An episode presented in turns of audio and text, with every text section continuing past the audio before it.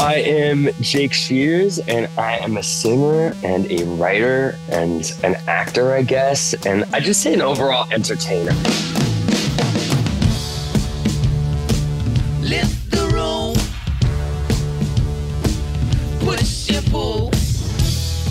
Welcome to the next episode of Introducing. You going? My name is Tim. I've had a little bit of a break. It's nice to be back. Hope you enjoyed my chat with the boys from the Vanns, and I hope you are doing what I'm doing and booking my tickets for their massive Australian tour. Did you see it when uh, when after I did the chat, they dropped the information, which is great.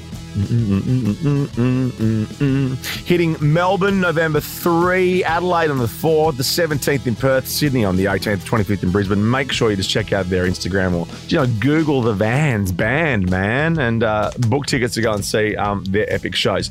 Um, now, I've just been kicking around listening to some music, right? That's what I do. I like doing it. And uh, an album that I've just loved is Last Man Dancing, which happens to be by Jake Shears. Now, you might know him best as the frontman of the Scissor Sisters. Yes, that's right. I don't feel like dancing, comfortably numb, take your mama out. So I was just kicking around on the internet one day and I thought, oh, Jake Shears is doing some interviews. So I reached out to me mate Trent and I said, can I speak to Jake Shears, please? He's like, sure. He's the nicest guy ever. And yes, he is. Here he is. Not only is he a singer songwriter, he he's also like co-wrote a musical with Elton John, the Tammy Faye musical. He's just been at Glastonbury with Elton. We talk about Elton John's weird parties and the people that he's met at those parties in this chat. And we also talk about this album. We kick off by uh, exploring the world of the house party, which it turns out me and Jake Shears are quite familiar with. Last Man Dancing is just a ripping album. Kylie Minogue features on this album. Iggy Pop, Jane Fonda, Amber Martin. It's so good, and it's a, a journey through the ultimate house party. Please enjoy this. He's infectious. He's lovely. My chat with Jake Shears. Lift the room. Push and pull. Oh, hello. Hi, How you going? I'm good. How you going? Look how look how relaxed you look. Where are you at the moment? You look happy and relaxed. Uh, I'm, I'm just at home. Yeah, I'm just hanging out my little studio corner and drinking my second um, coffee of the morning. Yeah, nice and work. yeah, I just kind of rolled out of bed a little while ago. I love it. I love it. Well, mate, Mm. honestly, last night, as I do, I was listening to Last Man Dancing, and I'm, I promise I'm not saying this. First listen to, I was like, this is killer. Honestly. Thank you. Thank you. I'm really proud of it. I had such a good time making it. It was just kind of a dream record. Um, there's stuff that I'm doing on it that I've sort of always wanted to do. And um, yeah, I, I, I'm super proud of it. Like put so much work into the the sound design of it and just the details that are on it, which is sort of my favorite part.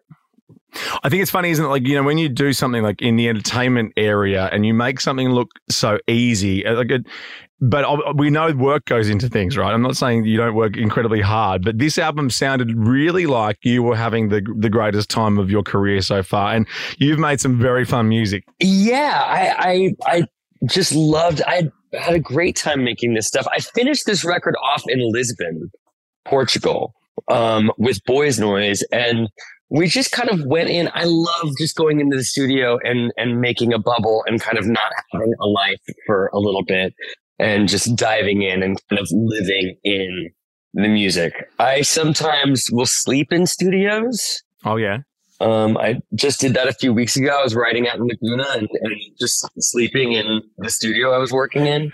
And like, I love that. I love just being in that sort of bubble. You, you've said that it's a journey through the ultimate house party, which we'll talk about in a second. But how much research in your life have you done as far as being at house parties are concerned to uh, be able to articulate perfectly what a journey through a house party is actually like? I, I do have a lot of experience with house parties, believe it or not. yeah. Um, it's my favorite. You know, a house party is my favorite environment. I, lo- you know, if if if the setting is right, if all the elements are coming together, I just think they're a beautiful thing. If you don't have people complaining, if you don't have the cops showing up, yeah. I had one of my house parties raided by about 30 police officers. Like, uh, must have been about 10 years ago, but that was really exciting.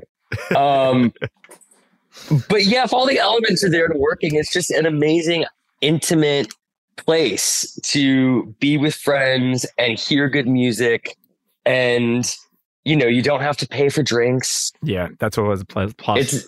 It's yeah. it's it's just a great environment, and I and I do like I love throwing house parties at my my place in New Orleans these days, and you know the the I love it the later it gets, and you can kind of go deeper with the music, and yeah, it's well, you have it's concerningly one of my favorite pastimes. said I think your favorite hours are between four and six. Now, that that's that's what we call here in Australia kick-ons. Like that's like you are really like you, it feels like you've you've gone to dinner, you've gone to a club, you've gone to another club, and then it's called like everyone's closed or don't want you there because you're too wasted. And we call four till six kick-ons. Uh, four till six is like it's definitely thinned out a bit. Um, I usually have the fire going, um, and I use basically I use studio monitors for my sound system, yeah. And it's just like it's my that's my secret weapon is like my Focal studio monitors as party speakers because it really like the dimension in the music trips people out. Yeah, I would just They sound so good yeah. that it it really does wig people out, you know. I- I Um, would assume a house party at your house isn't like you know most people's where they have the mobile phone in the cup. You know when they play it out of a mobile phone and it and it's sitting in the cup Yeah, no. no, it is. It is. It is not. Although I, you know, you do have to resort to that every once in a while, but definitely not. Yeah, I've said I've said that to, to bands I speak to. Like a lot of people put so much. I mean, obviously your your your sonic knowledge would be out of this world, but people put so much thought into how they create their sound, and then if they know that some of the population is sitting at home with their mobile phone stuck in a cup. Oh my God, no, it's so true. Or just like listening to that off your iPhone. It's it's yeah, it, it it is really true. It's it's or like laptop speakers. It's so depressing. You've got Jane Fonda on this record. You've got Iggy Pop, and of course, the song "Voices" with our very own Kylie Minogue is next level. Um, I'm assuming you've known Kylie for a long time. Um, firstly, to you, padum padum, because that's how everyone talks in Australia now. but um, but um, um, how did you guys connect? Yeah, no, I've, I've I've known her for for twenty years now. Uh, we when- after Scissors Sisters put out our first album, um, we went in the studio with her, me and Baby Daddy, and wrote a couple songs, including one called "I Believe in You." That ended up doing really well. And then we just became friends over the years. She and I have a lot of fun in the studio. Um, I love getting to record her voice. Um, I tend to push her in a like a little bit weirder and darker of a direction just for my own sort of sick pleasure i guess. Um so there's you know there's so much stuff that'll never see the light of day. Uh, yeah, I can Uh, imagine. but uh but i i've yeah i just i love i love working with her and i just think she's got an incredible voice. Her voice is like uh, i compare it to dolly parton kate bush kylie minogue those three and i think they should start a super group together can you imagine I imagine that, yeah. Or, or you know, even avatars. Have you heard that you know ABBA are doing like an Avatar concert in, in the? yeah i went I, I i went and saw it it was Oh, incredible I, I feel Yes. I feel that as a successful musician uh, like yourself and like obviously like Kylie, if someone called you and said, "Hey, I've got an idea for you. Would you like to make a ton of money on the road and you don't have to leave your house?" I feel like that's the next. It might be the next decade of touring.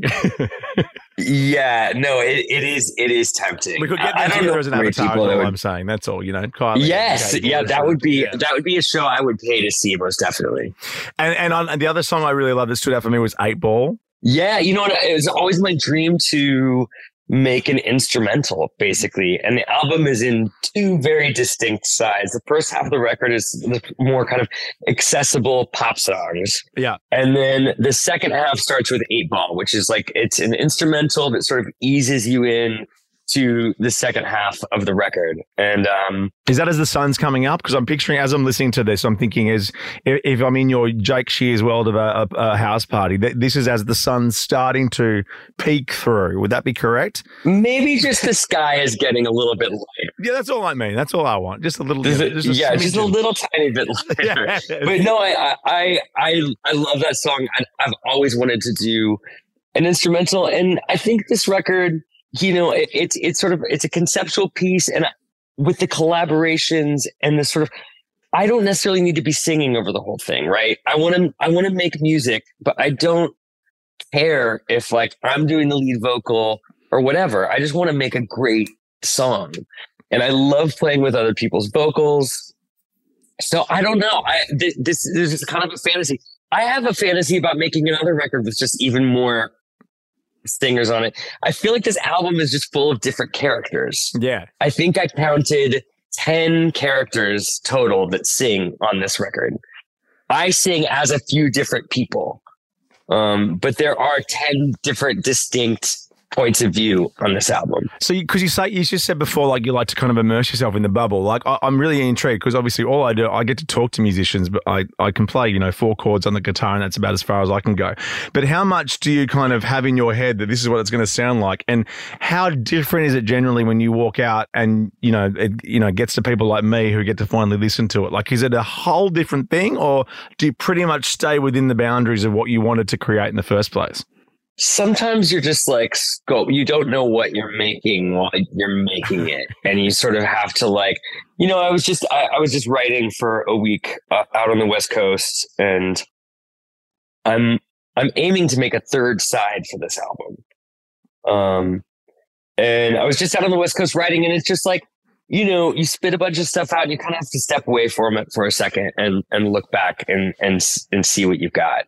Um, and you know, there are revelations that happen later, but stuff changes. Yeah. Um, I'm not super, super intentional when I'm making music, but I did know at a certain point that I wanted this to be a party record and not have any sort of like slow, sentimental, emotional moments on it, other than just euphoria.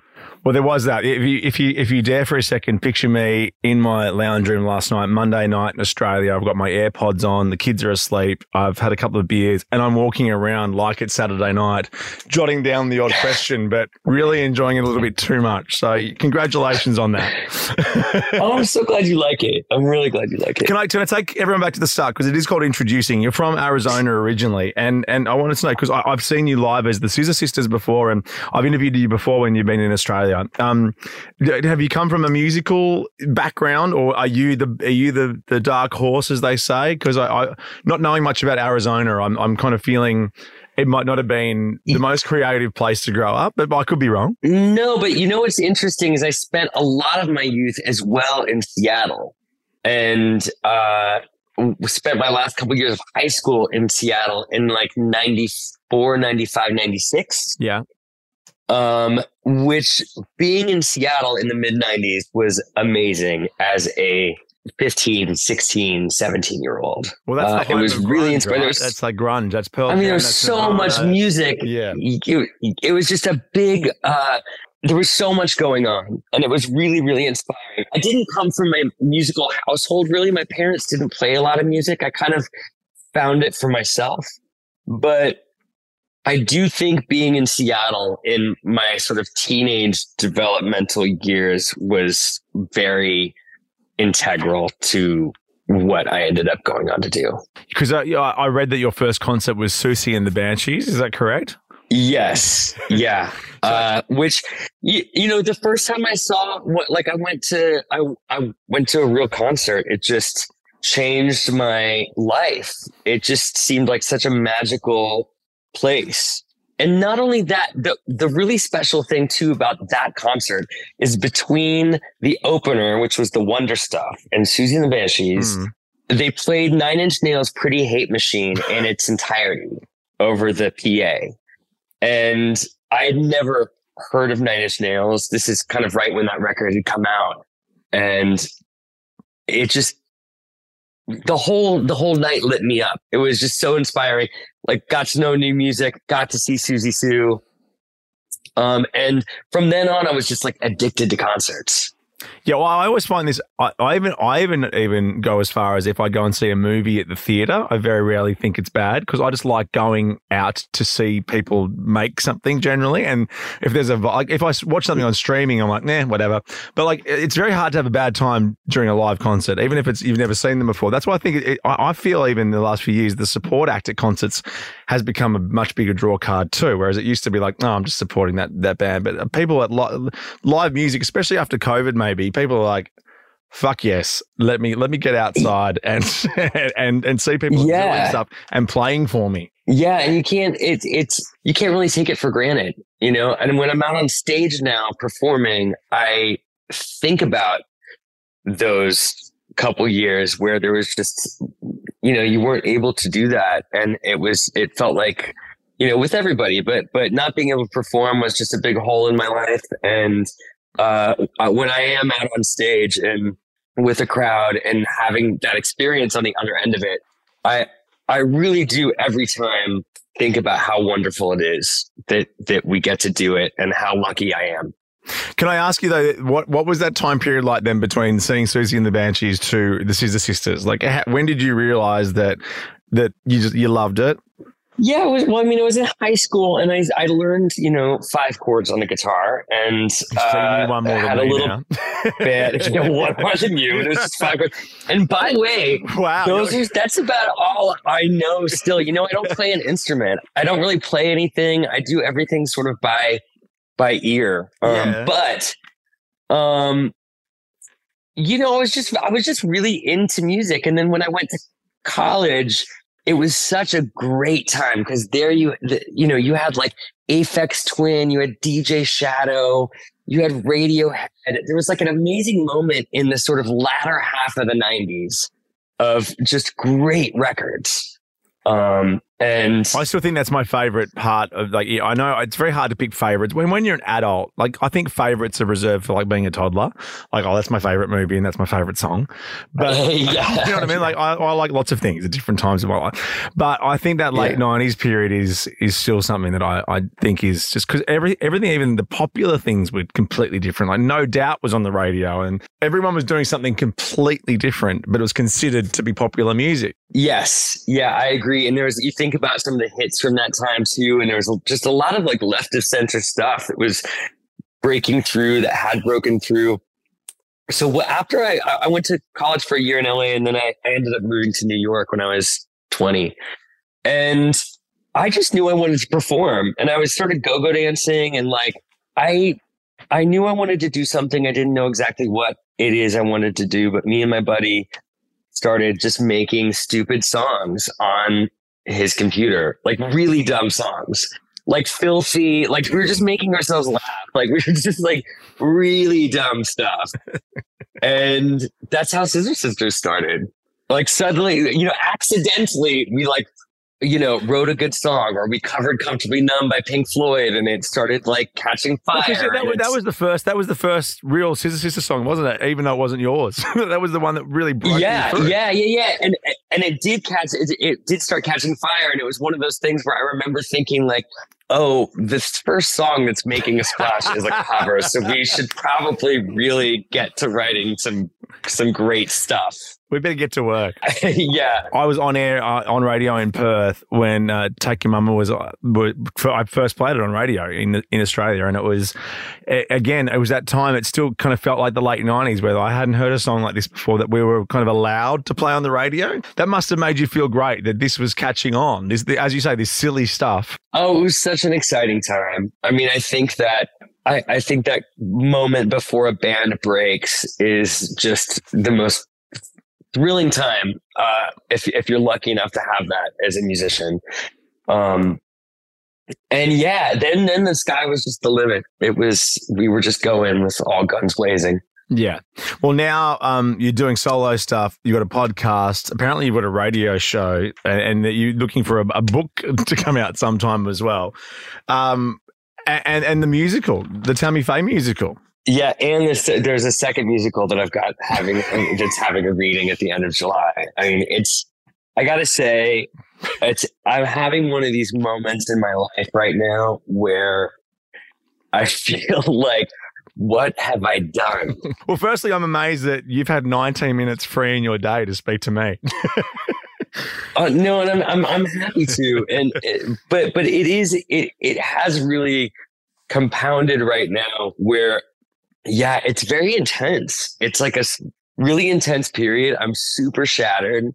I'm happy that that everything's going well, but I just kind of sleep and and get up and there are just totally full days. Yeah. And there's there's five other things that you that you didn't mention that I'm also working on. So it's it's hardcore. What do you want? And I'm car- not do you- 25 anymore. I'm gonna be Do I'm gonna want, be 45 this year. do you want a car wash or something? A chain of restaurants that I don't know about? Like, what's going on?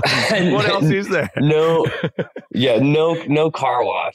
But um, but no, there's there's there's other music projects that I'm working on, musicals. There's you know there's there's theater stuff that I'm also doing. Mm. You know, it's a it's a it's a lot on the plate.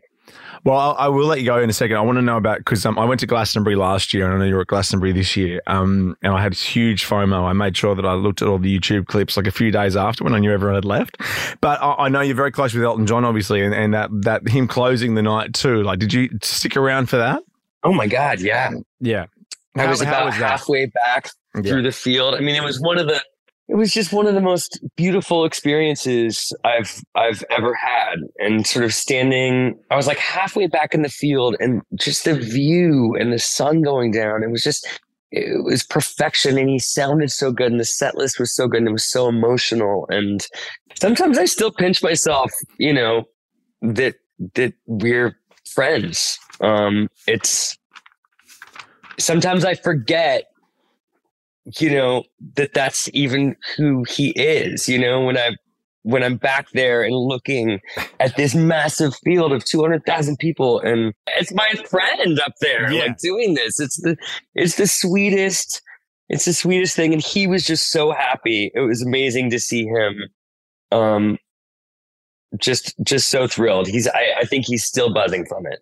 What I love is though, even just from a distance, looking at how much support. Like again, one of the people that you would think has no time in his day, but the support he has for young musicians. I, I, I know he like. I remember when he said like Australian guys, Peniel, who I'm sure you know, like, uh, lo- Oh yeah. like you know, like he the support and the encouragement he has for music from all around the world, even of different genres. I know he brought Sam Fender into his life as well. Like, Yeah, and he he loves creative people, and uh, I, he really fosters a community. God, the people that I've met through Elton, it's just been it's just been amazing. I mean, he had a dinner.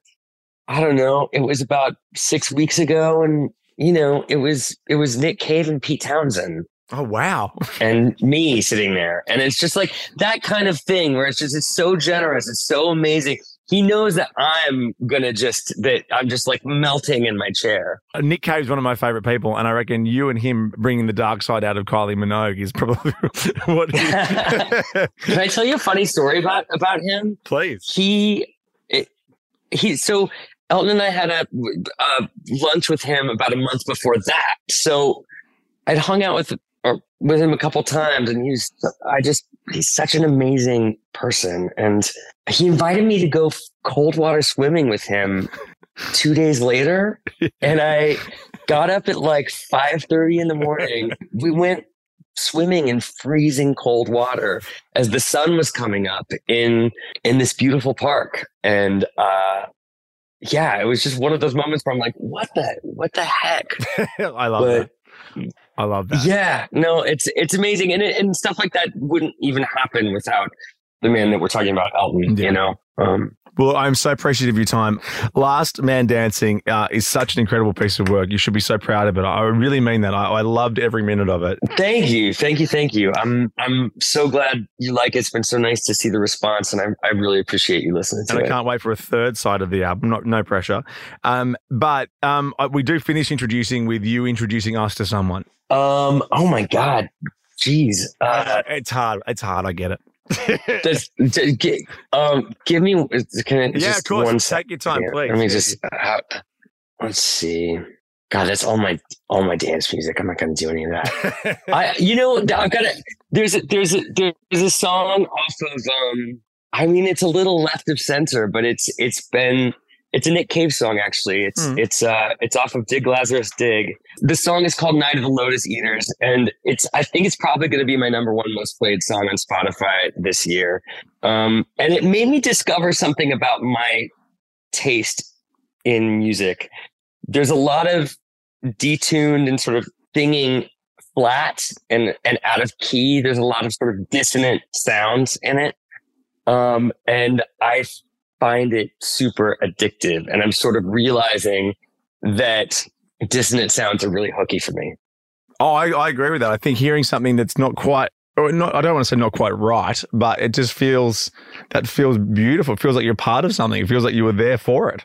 Yes. Yeah, yeah. No, and it's it's it's it's those those sour notes that get stuck in your head. Even on on on eight ball, there's towards the end, I I hit some just like really bad notes on. There's like some pipey synth sounds that are just like not supposed to be there. In fact, I think I had leaned on the keyboard Yeah. with my elbow, and uh, yeah, and and you know, I you you wait for those moments when you hear something. So I hope this song isn't too weird. No, no, no, Um, no. This is, no, this is Australia. We love Nick Cave, and and Dig Lazarus Dig is incredible. So no, I, I love that. I love it. Uh, Jake, such a pleasure. Uh, congratulations again, and hopefully, I mean, uh, if you've got plans to come out to Australia soon, let us know. But we'd love to. I'd love to see this album live. Oh, it's been fun, Raj. Yeah, I would. I, I really hope I get to bring it down there. Unreal. Such a pleasure. Thank you so much for your time. Awesome. Thank you. Take care. Yeah, it was nice talking to you. Live